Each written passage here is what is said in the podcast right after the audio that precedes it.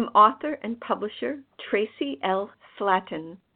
It's my belief that the most interesting, creative, and original voices today are heard outside of the big corporations, studios, and galleries.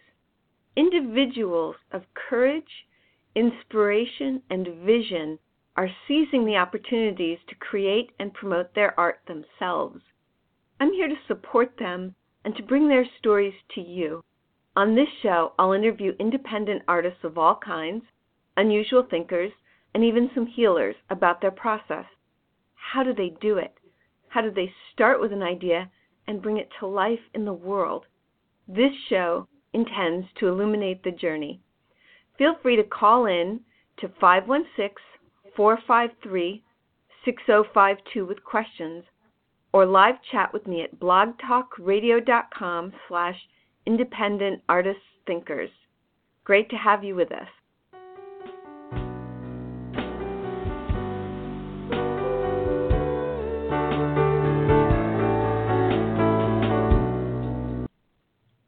Hi, this is Traci L. Slatton hosting Independent Artists and Thinkers.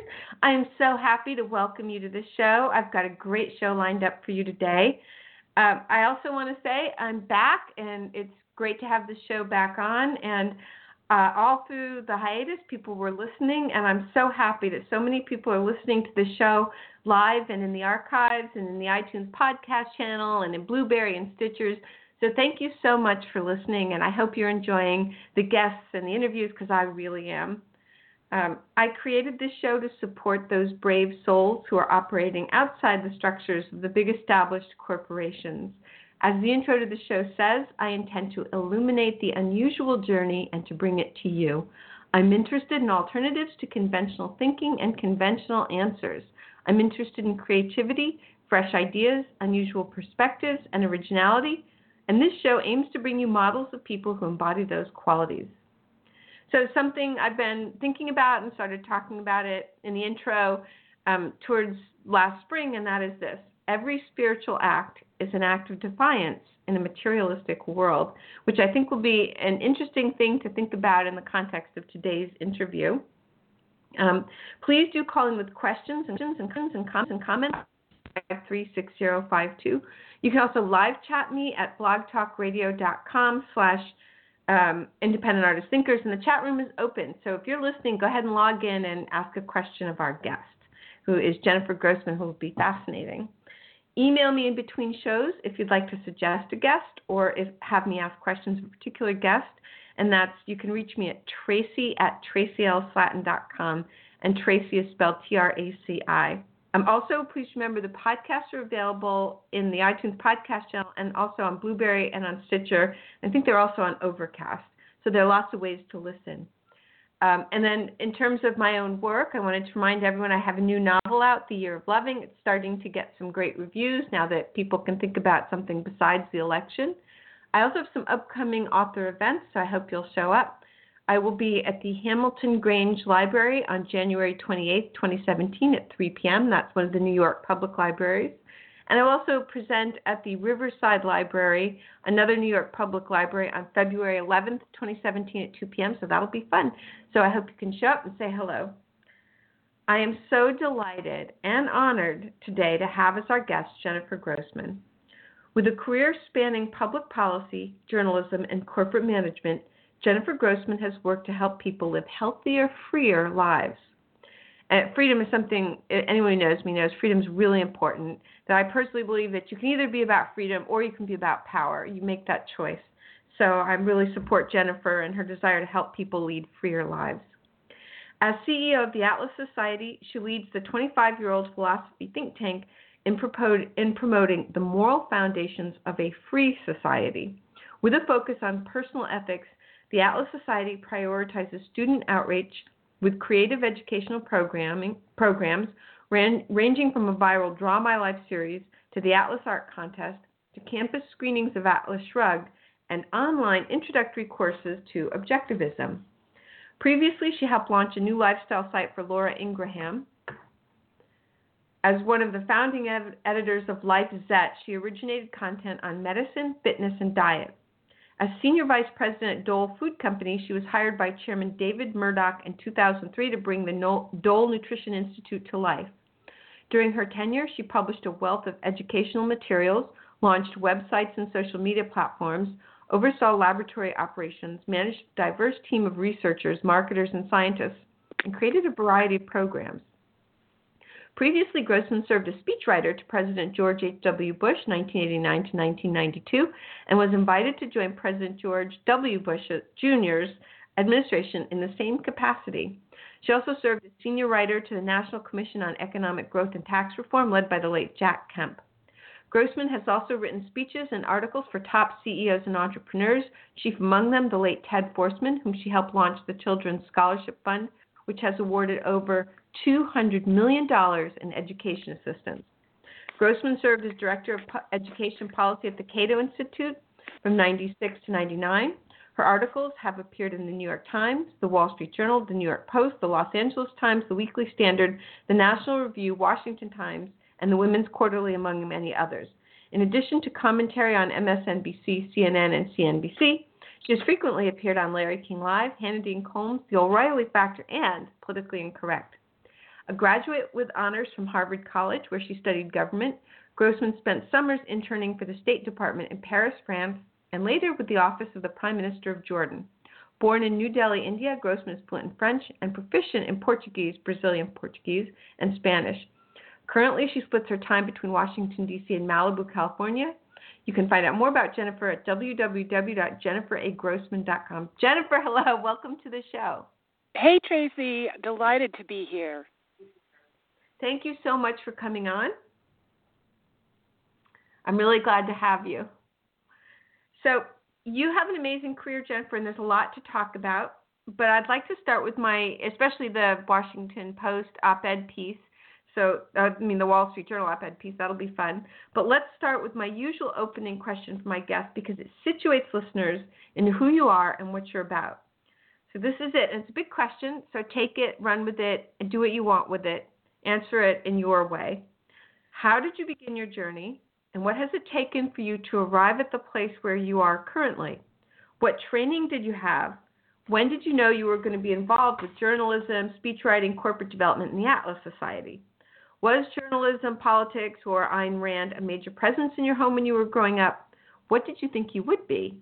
Start with your childhood and lead up till now. Okay, well, I can do that. I just did a draw my life of that very question, so it's I had to give a bit of thought to it. Um, and it started in India. I was born in New Delhi. My parents were in the Peace Corps. My father was a, a doctor. My mother was a teacher and a social worker. And um, when I was there, my mother got very sick, and I had to be sent back to the United States. And spent some time being raised by my grandmother, who was an artist, a designer. She was the first female president of the American Society for Interior Design. So she really gave me a deep embedding uh, desire to um, see and create beautiful things and express our values through art. Uh, I grew up in Massachusetts, and my parents sent me to public schools. It was a time of uh, integration and busing, and um, in Massachusetts, a very liberal state, that was kind of like a uh, test tube for a lot of policies. And uh, I hated it. I, I hated school. I would still wear my uh, saris and bells from India and wear my dance outfits, and I was a little bit of a, a misfit. And um, it was a time when I experienced what others now has become a topic that we talk about, which is bullying. But uh, I experienced it not because I, you know, I had a, a sexual orientation or, or because of race or because of, you know, uh, weight, but I experienced it because I love to dress up and I love to live loud and I love to work hard and this inspired envy. And so, even though I, I wouldn't be able to um, articulate that as a as a evil as Ayn Rand later would, it embedded something in me. And then when later I I discovered Ayn Rand, I discovered Atlas Shrugged, I discovered uh, the virtue of selfishness, um, it really resonated because I had I had experienced it um, firsthand. So as a result of that experience, I said, you know what? I'm not going to be popular. I'm not going to try to please people. There isn't anybody, anything I can do really. When I asked the woman, the girl who was bullying me, like, what what can I do to make you stop? She said, well, you should kill yourself.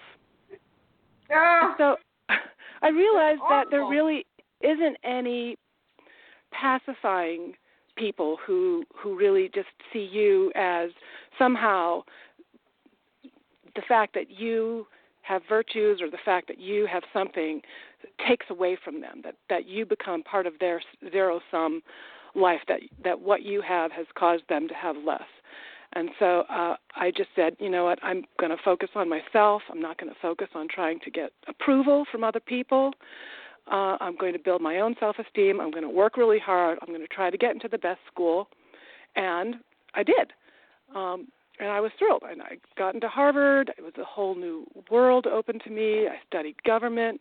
To me, growing up in a again a very liberal democratic household, that was considered if you really want to do something good, if you really want to be idealistic, if you really want to change the world, you should go into government. So I uh I did. I I graduated. I went to Washington D.C. I I got a job as a speechwriter and I had uh I had the time of my life. I worked my my heart out. I didn't have all of the right connections. Uh you know, my father had not been a Republican fundraiser, but I I knew that, you know, I, I with hard work and with creativity, I could excel. So after uh, a time at the White House, I went on to um, land a job as a policy wonk at the Cato Institute, which is a libertarian think tank. That was about 20 years ago. And that is where I discovered Ayn Rand. And I discovered this author who had come here as a refugee from totalitarian communist Russia, where her family had everything. They owned their their money, their business, their home, uh, stolen from them, taken from them by force. Mhm. And that uh, she saw all of the destruction that was um, created by these values that you know we are our brother's keeper we must sacrifice for others. The the collective is more important than the individual. You must comply. And she just saw that this was uh, terribly destructive.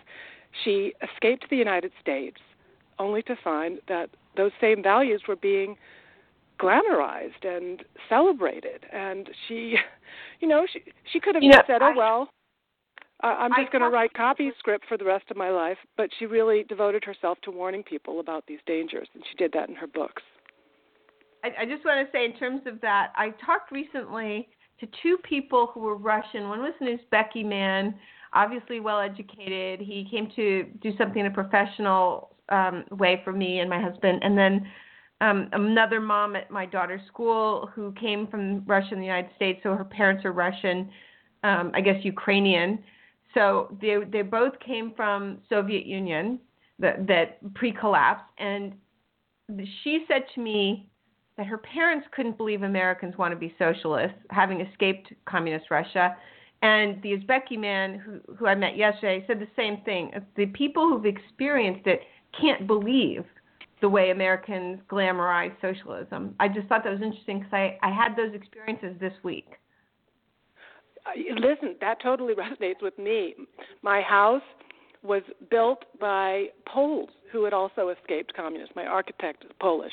My all the builders were Polish, and and they, you know, I was shocked that their kind of political views uh, were so um, stridently uh, pro-capitalist, pro-individualist, pro-freedom, uh, and so. But it raises the question: so, what? How does it happen that after you know we've seen the failures of communism, of Venezuela, of North Korea, of the USSR, uh, of Cuba, all of this suffering, um, Cambodia on like massive scale, all of the death and destruction and suffering it's caused, that we have in this past election, uh, that Bernie Sanders, a socialist, gets 54% of the vote. Hillary Clinton, 34% of the vote.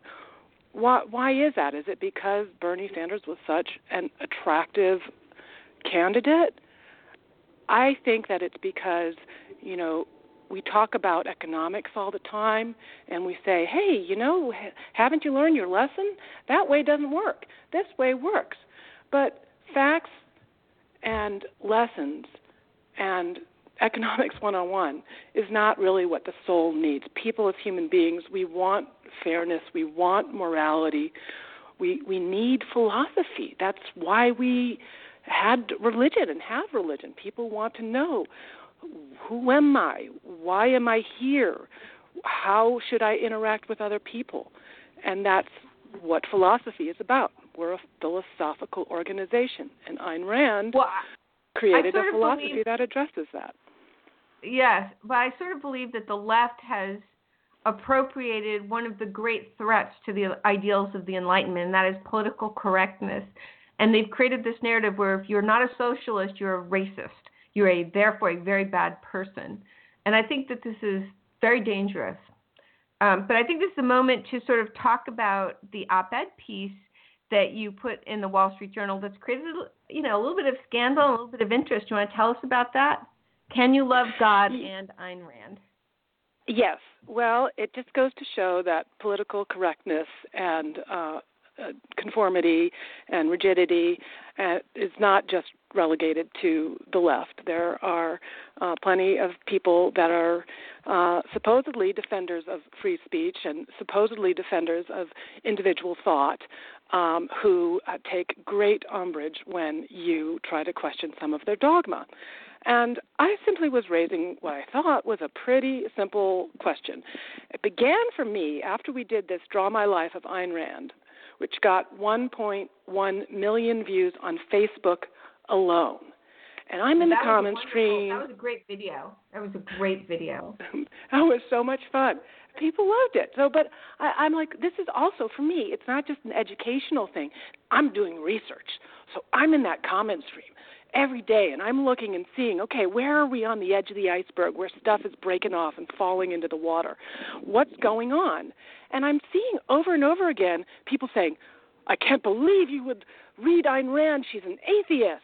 And, you know, oh, don't you know she rejected God and so that's why everything she said is wrong. And I'm looking at these people and I'm thinking, you know, this is strange. I don't necessarily think that these look like they're religious conservatives.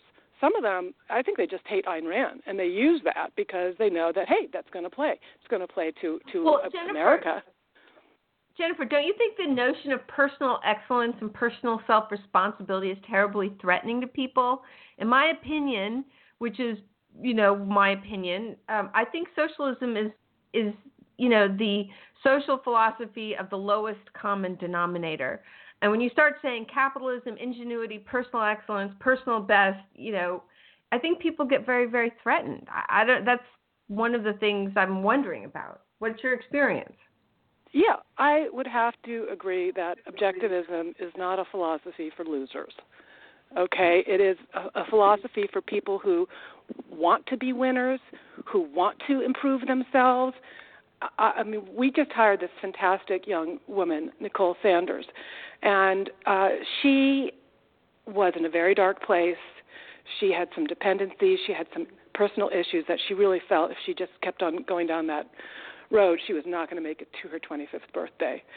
And she discovered Ayn Rand and read Atlas Shrugged, and even though she was not like what anybody at that point would have considered a winner, she said, I actually am, and I can do better, and I can rely on myself. And she did. She went to school, and she ended up suing her university for violating her uh, freedom of speech and winning, and then becoming a, a very famous student activist, and now joining the Atlas Society. So, yeah, I, cool. I do think that for some people, that uh, that they really. Um, again, they just have this view that if somehow someone is is doing well, then it it takes away from them. But in fact, it's it's quite the opposite. If somebody's doing well, they're creating a path for for you to follow.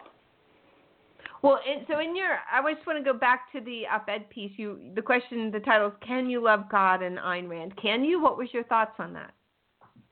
Well, I was taking a look at this comment stream, and I was talking to people that uh, were other Ayn Rand fans, like Randy Wallace, who wrote Braveheart and Secretariat, and We Were Soldiers, like Andy Puzder, who's a friend of mine. He's CEO of Hardee's and Carl's Jr. And these were both religious men in their way. Uh, that Puzder is a Catholic. He made all of his six kids read not just the Fountainhead, but also Mere Christianity before they could get their driver's license. And uh, Wallace, Southern Baptist, but also he wrote the most amazing script, that original script of Atlas Shrugged that was done, um, and that unfortunately never got made. So uh, it was done for Angelina Jolie. So I was like, well, yeah, clearly these people there there are. And so if somebody is saying, "Oh, I can't read these books," or "Don't read these books," which what I was finding most people were saying, you know, like I'm trying to get people through this gateway. I'm trying to get mm-hmm. people to pick up the books, and I feel like I've got people here, there, and they're shouting out, "Don't go there! Don't go in that doorway! Your soul will be endangered. You know, you'll like become an atheist." And I'm like, just read the book, okay? People aren't born objectivists. But and and Ayn Rand understood that. She understood that. And that's why she didn't make atheism like this the main central theme of the book. Yeah, it's it's there, but it's quite possible for you to read the books and and take away a lot uh, of other things that I think were the main points about reason, about the individual, about people's right to live their own lives the way they see fit.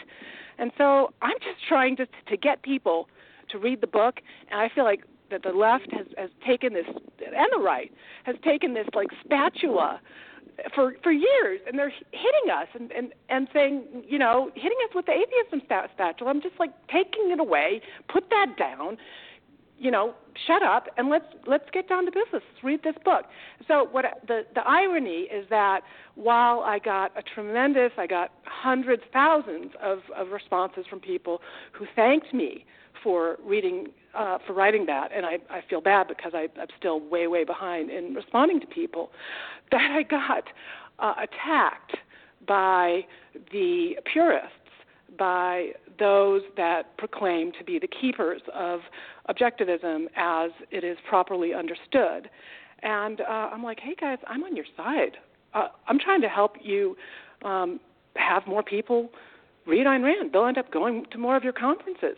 And so it's just ironic that the whole theme of Atlas Shrugged was people trying to be atlases, trying to to do things to save industries, and having uh, the naysayers pulling them down, and finally saying, "What the heck am I doing this for? Okay, you guys go knock yourself out, right?" And that's what I'm trying to do. I'm trying to save Ayn Rand. I'm trying to bring people to this philosophy, but first, just bring them to the books and I've got the people that are supposed to be on my team, just you know. well, you you got me to you got me to reread because I had read um, Atlas Shrugged years, yeah, decades ago, and after you and I talked at that amazingly gorgeous house of yours in California, I went home and read The Fountainhead, and what you're talking about reminds me of a quote that I actually typed up for your, this interview in The Fountainhead, which was amazing. It could have been written now about the art world, not about architecture. It was and about socialism and the left. Um, so in the book, Dominique is, and I have um, a centennial edition by Plume, and it's about page 435. So Dominique is talking to Peter Keating. He talks about a book he read, The Gallant Gallstone he says he liked it and he says why.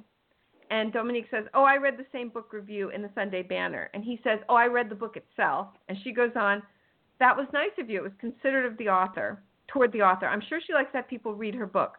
So it was kind to take the time when you knew in advance what you'd think of it. So, and I find that that is so applicable today and the way so many, even very well educated, well to do people, especially in New York City, the way they feel about the New York Times. That incredibly biased newspaper tells them what to think, and they feel virtuous by having the. I mean, I remember a few years ago, I was out for a drink with this woman who's a doctor. She's a medical di- doctor, you know, well known in her field, which I, I won't say. So we're meet we met for a drink, and I said, well, I hope the we were t- somehow the New York Times not doing well came up, and I said, I hope it folds. I think it's great. And she turned to me and said with horror in her voice, if the New York Times folds, how will I know what to read? And I looked at her shocked and said, You'll decide for yourself what to read. But I realized that this is sort of this you know, it's like this infection. It's like, it's like a herpes of the brain of people who want the New York Times or some other appropriately validated institution to tell them what to think, and they don't want to think for themselves. So whether they're the purists saying, "Well, you can't have um, God if you can't love God if you love Ayn Rand," or if whether it's you know people saying, well, you know, you can't like Ayn Rand, she's a capitalist, or people saying you can't like Ayn Rand because um, she's godless, whatever it is. You know, you find people being told what to think, and then they have groupthink, and then they feel virtuous thinking that way. Right. No, I think people should go back and read the books for themselves. The people who really say, "Oh, I hate Ayn Rand," I, I, think I have met maybe one or two in my entire life that actually read the books. But the people who say I hate Ayn Rand, she's this, she's that, they never read the books. So uh, read the books. Go read my uh, Wall Street Journal op-ed. It's on the Atlas Society Facebook page and go and listen to what the critics have to say and then decide for yourself. I think the most important thing is that we, we get a conversation going uh, and that we have some perspective. I think so many times people I and I my heart goes out to them. I have been in the think tank community. I was in it 25 years ago. But fortunately, I've been out of it long enough that I can come back and I can say, "Hmm. All right. Well, doesn't look like much has changed. Uh, why are you guys focused over there? Do you even understand who do you, who are you talking to? Are you talking to yourselves, or do you want to talk to people and bring them in? Why aren't you on Instagram? We've got the best channel, the Atlas Society Instagram channel. Why aren't you doing videos like Draw My Life? That's what we're doing. Why aren't you trying things that are new, like our art contest, in which we're trying to expose artists to ideas that are maybe different than the echo chamber of the same old ideas that they get all the time. Ayn Rand was an artist. Yeah, she's celebrated and reviled as an intellectual, as a writer. But first and foremost, she was a writer because she had a vision of the world as it should be. She had values, and she recreated that that world, that reality, according to those values. And she was a good artist because she transported people. You know, mm. when when people will read her books, say, "Oh, I, I couldn't put it down for two days."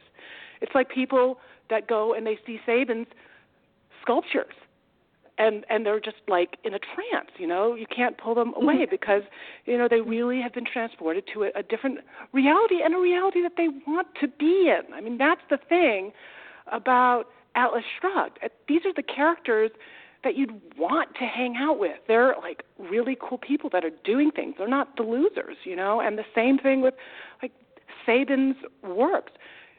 They are heroic. They are heroes. His World War One memorial. I mean, these are people helping each other. These are people that are uh, making really difficult choices and in serving their nation and fighting for American values. So um, I, I think that that is the purpose of art, and I think that you do that in your novels. I think that Sabin does that. Michael Newberry, um, Agnieszka Pilat, Judd Weiss. These are all of the judges of our art contest, and they they're not like creating images, and you're not creating images of people that that are just to be for shock value or to be pitied. They're they're creating images of people that inspire us to be better people. And I certainly feel like that's what Ayn Rand has done for me. I that is beautiful, and I agree. She inspires me to be better as an author for sure. Um, I'd like to take a quick break. I'm going to put you on mute and play a quick commercial for my book since you brought them up so kindly. So 30 seconds. Hold on, 30 seconds. When you find an author you love, you read everything they publish. International best-selling author Traci L. Slatton is one of those writers. Her book Immortal is a rags to riches to burnt at the stake story of an orphan boy in Renaissance Florence. Broken is the story of a fallen angel in Nazi-occupied Paris, and her award-winning romantic paranormal dystopian After book series. Also her bittersweet sci-fi romantic comedy The Love of My Other Life. Read one and you will be hooked. Find all of her books at tracilslatton.com. Jennifer? Yeah. Okay, so t- let's talk about the Atlas Society. I know it can be found on the web at www.atlassociety.org. So, what is it? How can it help and benefit people? The Atlas Society has been around for 25 years. It's devoted to philosophy, specifically the philosophy of Ayn Rand and the principles that she advanced reason, benevolent self interest, achievement, individualism, freedom. And we've done that through educational seminars. Um, the Atlas Summit has been going on for, I think, 27 years. So there are places where people can come together, they can learn more about the books, they can get deeper immersed. Lots of publications. Our founder, David Kelley, uh, has written some incredible um, papers and, and books that have really taken objectivism and I think made it you know even better in, in some of the areas that where certain values such as benevolence were there but not uh, not developed and so continuing to have scholarship on this important philosophy. Now, what I decided to do when, when I came in in March is I said, all right, who do we need to connect to? What is the situation on the ground? And what I have found is that the situation on the ground is that no one knows who Ayn Rand is, no one under 25, they haven't read her books, it is complete blank out. So this is fabulous because I don't have to argue with people about you know these kinds of things, atheists, non-atheists. I can just tell the story as I see it, and that's what I did in the Draw My Life video. That's what we are going to be doing in our next two Draw My Life videos, which will be shortly released. And those are based on the lives of characters in her books.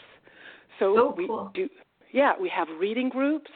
So we just wrapped up a reading group for Atlas Shrugged, which people can join. We're going to be having a reading group of the Romantic Manifesto and a Fountainhead uh, we are creating an online course on objectivism, and uh, we have a, a, lot of events and conferences. So in uh, a couple of I, I weeks. Have a suggestion. Yeah. I have a suggestion for the millennials, and I and my oldest daughter, um, Jessica, who's wonderfully brilliant and intellectual and extremely far to the left. So she and I don't talk politics, but she's applying right now for um, film and TV uh, graduate school. And you know, a lot of millennials like to make videos. So I know that the Atlas Society is doing an art contest, and maybe you could talk about that. But why not sponsor a video contest as well? Like, I think a lot of these kids, they have their own YouTube channels. People like my daughter and these millennials who are very conversant with film and video. Maybe you could have a video contest on the theme of Ayn Rand or something. Um, I think you might get some interest. I, I think that's a great idea, actually. And as our mutual friend um, Diana Davis Spencer uh, suggested that we could do a video contest. I, I think one of the challenges is that for uh, you know even the Draw My Life videos, as simple as they look to do, they're not that simple to make, and so hmm. you know not that many kids have the investment of twenty thousand dollars, thirty thousand dollars to to pull off um, something like that. But I'd love to talk to your daughter about what she's doing, and see if there is a way that that we could leverage video. Because as you said, you know, people are doing their own their own podcasts. They're doing simple animation. Well, maybe make and, it face. Maybe make it iPhone videos. You know.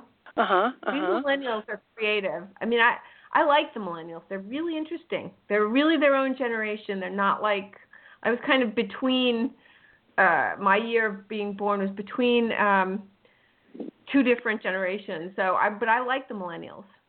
I'm at the end. I of, do too. At the end, after the baby boomers and before Gen X. I'm so I'm in that year or two. There's a two year stretch.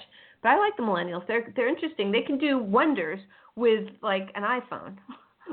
it's it's so true, and and that's you know I've I've done a lot of uh, I've I've done a real strategic realignment at the Atlas Society and bringing on people like Nicole Sanders, um, who recently gave a, a keynote speech to FIRE, the group that defends free speech on campus, and then um, uh, Xavier Chavarin, who uh, is doing outreach to our um, to the Latino community, and um, uh, Vanessa Saravo, who's still in school, but boy, she's uh, just a whiz at creating videos and creating graphics and um, has had incredible ideas. So, you know, you have to uh, be, you have to learn. It's not, it's not that we're just teaching younger people. We have to learn from them and um, have them be the ones that can reach other young people. And, and we're doing that. We've got uh, an incredible partnership with Turning Point USA,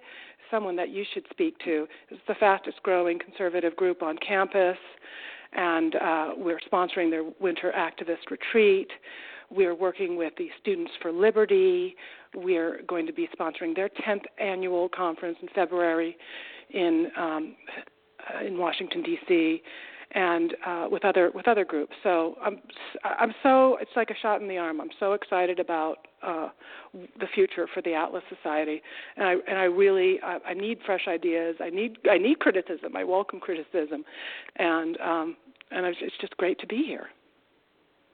That's so cool. How have Ayn Rand's ideas made an impact on your life? Well, I think one, it made it, it gave me a much thicker skin. You know, uh, I think one of the m- my best assets that I've had is I, I really don't care that much about what other people think of me, and that is really frightening. to some people. I think it's frightening to to my founder sometime.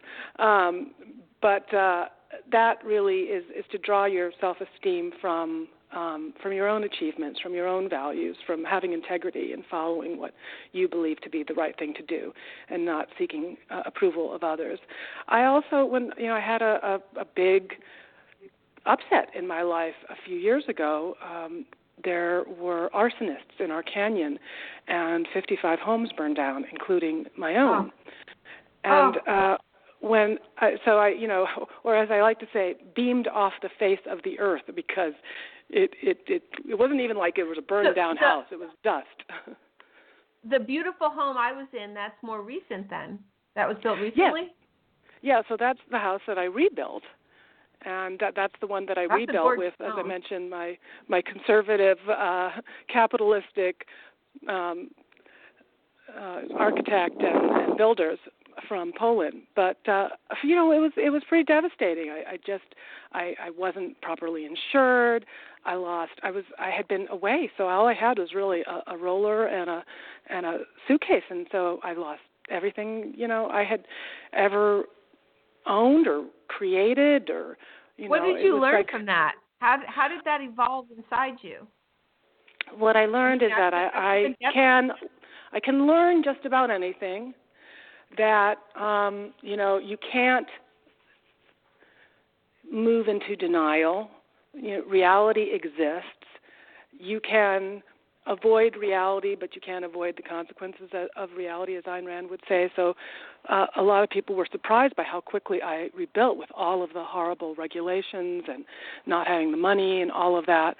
But um, I just did it by applying myself and figuring it out. And other people just, they just kind of, I don't know what they did. They kind of, you know, just uh, couldn't recover and they couldn't believe they couldn't accept that this is a terrible thing that's happened to me.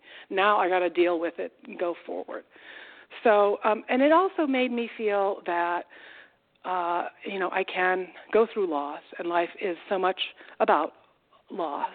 Um, you know, mm-hmm. we lose, we will ultimately lose our lives, okay, or we'll lose the world, as Ayn Rand would rather say. But we'll lose aspects of our health. We may lose our loved ones. We'll lose our friends, and finding the the resilience to to go through those changes and to to not let those losses defeat you um, is a really very important life skill. I think one of the most how, important. How did you develop that skill? How did you develop the skill of resilience? Uh, I think in, in a way that I I, it, I was helped by the uh, by the novels. I mean, I, I looked at Ayn Rand and I looked at her resilience, and she inspired me. You know, the fact that she came to to America and to Los Angeles actually with absolutely nothing, um, no friends. She didn't know the language. She was a foreigner, uh, and she uh, she had a vision. She stuck to it, and she braved incredible criticism. Again, this is she came to the country six years after women got the right to vote. So add that wow. kind of it being such a man's world, and people just you know uh, did not want to hear what she had to say. She was a skunk at the garden party. Everybody's toasting communism and with champagne, and, and she's like, no, it's evil. It, it kills people. And that was not a popular message, but so uh and yet she she had a life of fulfillment because she really could see that she, she made an incredible difference and i think left the world a far far better place than than she found it so but i also think you know just i, I mean people confuse libertarianism with libertinism and so um to me a philosophy founded on the self, on rationality, on reason, on perspective, means also taking care of yourself, and that is physical health uh, as well as mental health. So I like to say that enjoying yourself is not destroying yourself. So that mm-hmm. um, having physical health, exercise, your diet, uh, and pride, pride in your appearance, um, is is really essential to to being able to have the mental stamina to create mm-hmm. and to withstand. Mm-hmm. I'm just thinking, you're a gorgeous blonde woman. Did that have a negative or positive impact on your career in the world? Uh, you know, I I well, I, I didn't have any great career as a model, so I, I guess I failed in that uh, that respect. But um, but I, I think that it's um, it's it's been mixed. I'm you know uh, I definitely haven't tried to make myself look any worse, and I I still do try to make myself look better. So I think overall, rationally, I think it's it's a plus.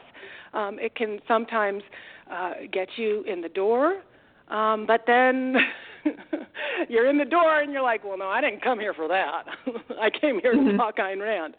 Uh, and I think, you know, as a young woman, I needed to kind of uh, learn how to put off the the right vibes. And I had an experience um, very early on when I was in um, uh, at Harvard of uh, a real sexual harassment by one of my professors who was responsible for my um, for, for grading my thesis, and uh, I I just I mean I was like 18, 19 years old. I was such a kid, but that experience then made me realize that I needed to be I needed to have better depth perception that I that I didn't realize oh, wow oh I have this powerful thing this this this sex appeal um, and I just need to make sure that I understand, you know, what it is and and how it's being portrayed, and and you know how how to to to use it and how to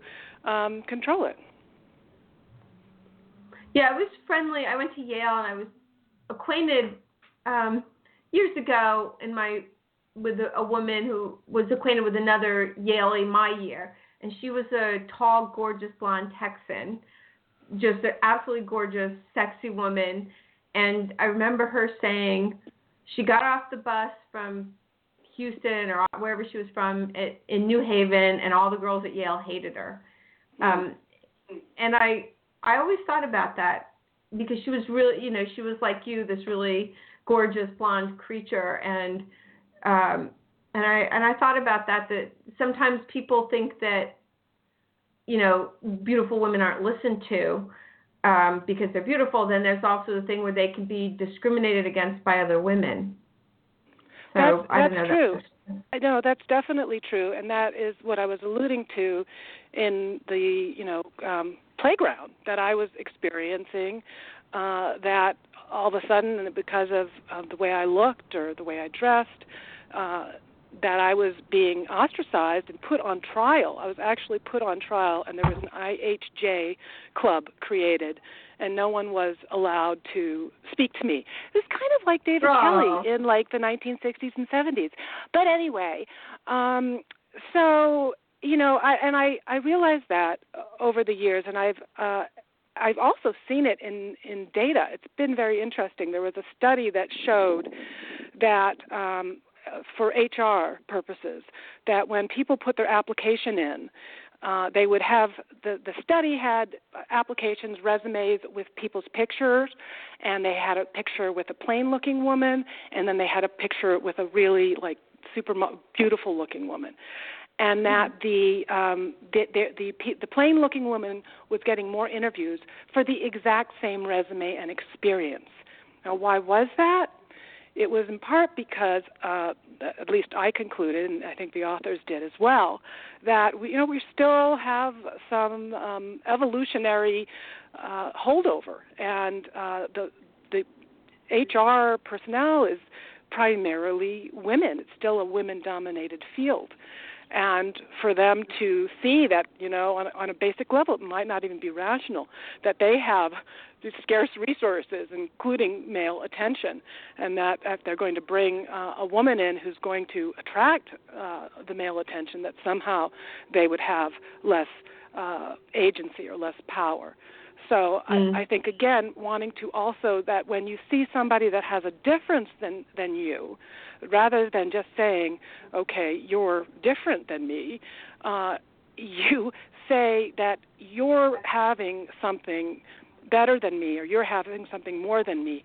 you the only reason you have that is somehow you must have taken it away from me which is completely mm. irrational so mm. you know that's another meme that i wanted an anti envy campaign to say you know my being smart doesn't make you dumb my being mm-hmm. thin doesn't make you fat my being mm-hmm. pretty doesn't make you ugly my being mm. rich although i'm not doesn't make you poor so, you know, I think that uh, envy is, is the curse and cancer of the world, and we need to call it out in politics, on the playground, everywhere that we see it, in the workplace, and uh, and and that's really what the focus should be. And and I, I think that yeah, we shouldn't be arrogant, uh, we should be kind and um, polite, but we should also take pride in ourselves and not mm-hmm. make other people have us feel bad because of our, of our virtues and the things we've worked very hard to create. Yeah, I, I never think much about envy. I just, it's just not. But I guess it's it's real, and it, I get I'm sort of naive about it. I suppose I did have an awakening that I you know I was tangled up with someone for 20 years who treated me badly, and and his reasoning was he treated me badly because I deserved to be treated badly. And at a certain point in my late 30s, I woke up and realized, no, he treats me badly because he's that way. It's about him, not about me. Mm, really? And that was this sort of moment when, and my whole life started to shift. And really, mm. very, very few of the people who I was friends with from before I was 37 or 38 are still in my life, and a whole new set of people have come in, mostly because there were so many people in my life who treated me badly and wanted me to believe that it was because I deserved it. And the, and there was this awakening, and I said, nope. You're disrespectful towards me because you're a disrespectful person. You're contemptuous of me because you're a contemptuous person. You know, you're kind of a mean, nasty friend to me if you call it friendship because that's who you are. And and all of those, most of almost 99% of those people have fallen away. And then the people who've come into my life since then are so much more supportive and so much kinder. And I don't get the nasty put downs, even from so called friends. But I guess mm-hmm. it had to do, I don't know how that relates to envy, other than that I woke up and said, nope, I don't deserve that in my life. And that's about you, not about me. But I don't know, when you're a kid in a school ground, you know, it's really hard to, you know, it's really hard to have that awakening or, or even to do anything about it. Yeah, it is especially hard when the dominant culture is that of political correctness. So my parents, who I am extremely, extremely close with, I you know see them every weekend if I can. But you know they they're really have drunk the, the Kool-Aid of, of the the, uh, the the liberal narrative, and so when I was getting bullied by kids that were being bussed out and uh be, wanting to beat me up or putting me on trial or stealing my sport sack or whatever. Um my parents response was not to well you know what i'm we're going down to there to the school and we're going to get that kid expelled. They're like well why don't you invite the kid over for dinner? And we'll just you know have a conversation about like what is it that we're doing that is making you feel so bad? And i was mm-hmm. like i don't want to have this kid in my house. They're going to kill me in my sleep. So it, you know i really had to kind of come to it on on my own. And it was then actually that i i became a writer. Because when you have a you know when you're in third grade and you have everybody who won't talk to you um and uh, you've been uh, put on trial for being uh, conceited which is sort of kid speak for having self esteem um mm-hmm. then i would just write letters to myself i would write letters to myself all day long and I just would write obsessively. And, and unfortunately, I don't have those anymore because they burned up. But I would I would write out, and just my connection of my hand on the pencil and the lead pencil on the page, and just a kind of a, a stream of consciousness um, was how, what kept me, you know, sane. Mm. Mm. That's a that's how a did, wonderful way to handle it. How did you start writing, Traci? I went when I was six years old, I went in a couple of months from reading See Spot Run to reading big novels. And the first novel I read was a novel called Angel Unaware. It was about a child who was an angel who had died, was watching his family from heaven. And I was thunderstruck by the poignance of this and decided, I want to do this. I want to write this way and make people feel the way I feel. It's so amazing. But thank you for asking. That's that was it. When the time I was six, I was thunderstruck. Mm. Well, I love your I love your books, and I you know what I really love in particular your trailers are so amazing, and oh, uh, your ideas. You. I use a good I use a company that does a great trailer. They're called Book Candy Studios. Uh huh. So I and I want to thank you for all of the advice, which I, I hope to put into practice someday about all of the sophisticated things that you do um, to market your books and take advantage of the digital age in which we live and the democratized marketplace. And so I hope to apply some of that to Atlas Shrugged and, and Rand's works as well. Well, thank you. Well, should we go back? Do you want to tell us about some of the upcoming events in the Atlas Society and how people can um, you know get see you online or or um, read more about Ayn Rand and the Atlas Society? Sure. Well, I would say best place to go for for updates will be our Atlas Society Twitter and Facebook page.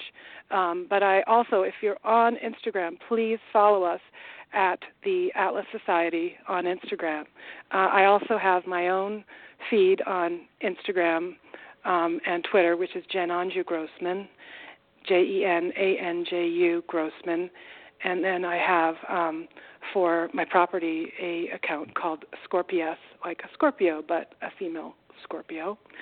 Uh, and some of the upcoming events that we have, we have uh, in on December 15th we have a uh, award ceremony, a small award ceremony at Washington in Washington D.C., where I know you and and Sabin will be there. We're going to be honoring some of the um, winners of the Atlas Art Contest, which received over 400 entries. And so uh, we'll also be screening our next two Draw My Life videos of Hank Rearden and Dagny Taggart. Uh, and then right following that, on December 16th, 17th, 18th, the Atlas Society will be at the Turning Point USA Winter Activists Retreat and that'll be down in Palm Beach. So, any high school students, college students that you know, please have them come and find us there. Um, we'll let them know how they can start objectivist clubs on their campus, or also how they can sign up for one of the uh, movie screenings that we're going to be doing in the spring. Um, they can also sign up for one of our uh, virtual reading groups. And uh, then the next event will be end of um, end of January. Jeffrey Tucker and I, well, Jeffrey Tucker will be interviewing Ayn Rand. So I'm dressing up as Ayn Rand and doing my Ayn Rand impression. And he'll be interviewing me uh, from Palm Beach, and uh, we're partnering with Students for Liberty on that. So that'll be broadcast out uh, to a, bunch of different college campuses, and we're excited for that. And right after that, in February, we are the sponsors of the 10th annual Students for Liberty conference in Washington D.C., and we'll have an exhibit of uh, some of our art contest finalists, and we'll show all of our videos and um, and that will be phenomenal. And then in July, Freedom Fest, 10th annual Freedom Fest in Las Vegas, and we're a sponsor of that. And Mark Skousen, who's the founder of Freedom Fest, will be dressing up as Ben Franklin and debating Ayn Rand, again me. So that'll be a lot of fun. And we're doing a boot camp on day one of yeah. Freedom Fest with uh, with all these college kids. So it'll be uh, it'll be a lot of fun. But uh, definitely stay tuned to uh, our Facebook page, our website. Go to the site, sign up for our newsletter, and uh, and, and we'll hook you up. Well, we only have about three minutes left, so do you want to say something? You know, any last words of advice about Ayn Rand or objectivism, or something you've learned along the way of your really fascinating journey?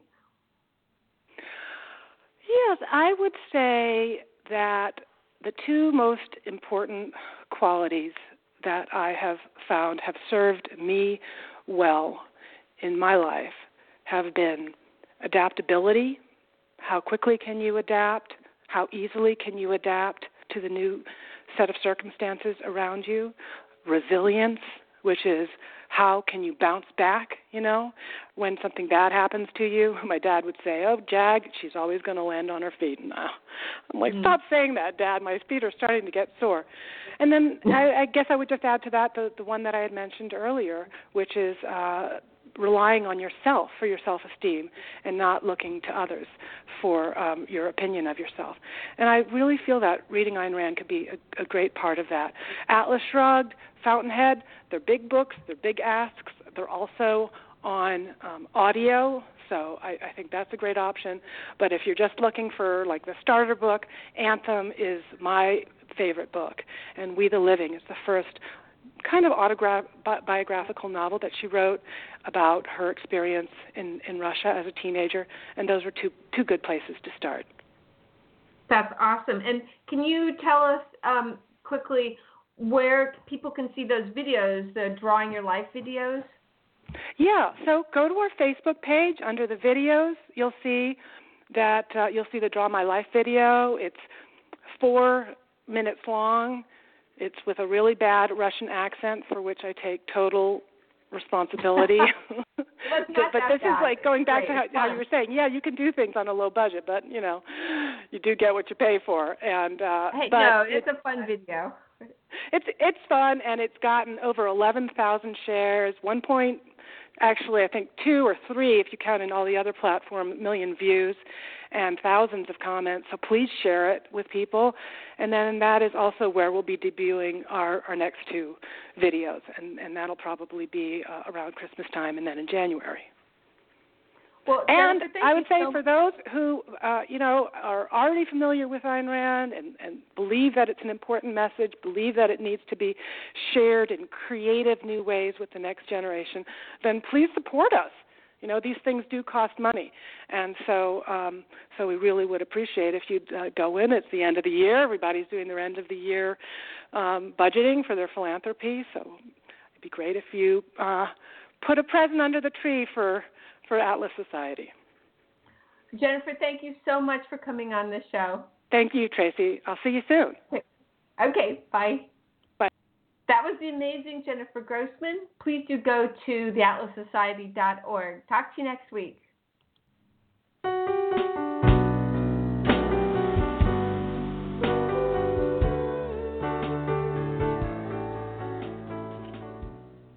This has been Traci L. Slatton on the Independent Artists and Thinkers Network. Thanks for joining us. Come back next week.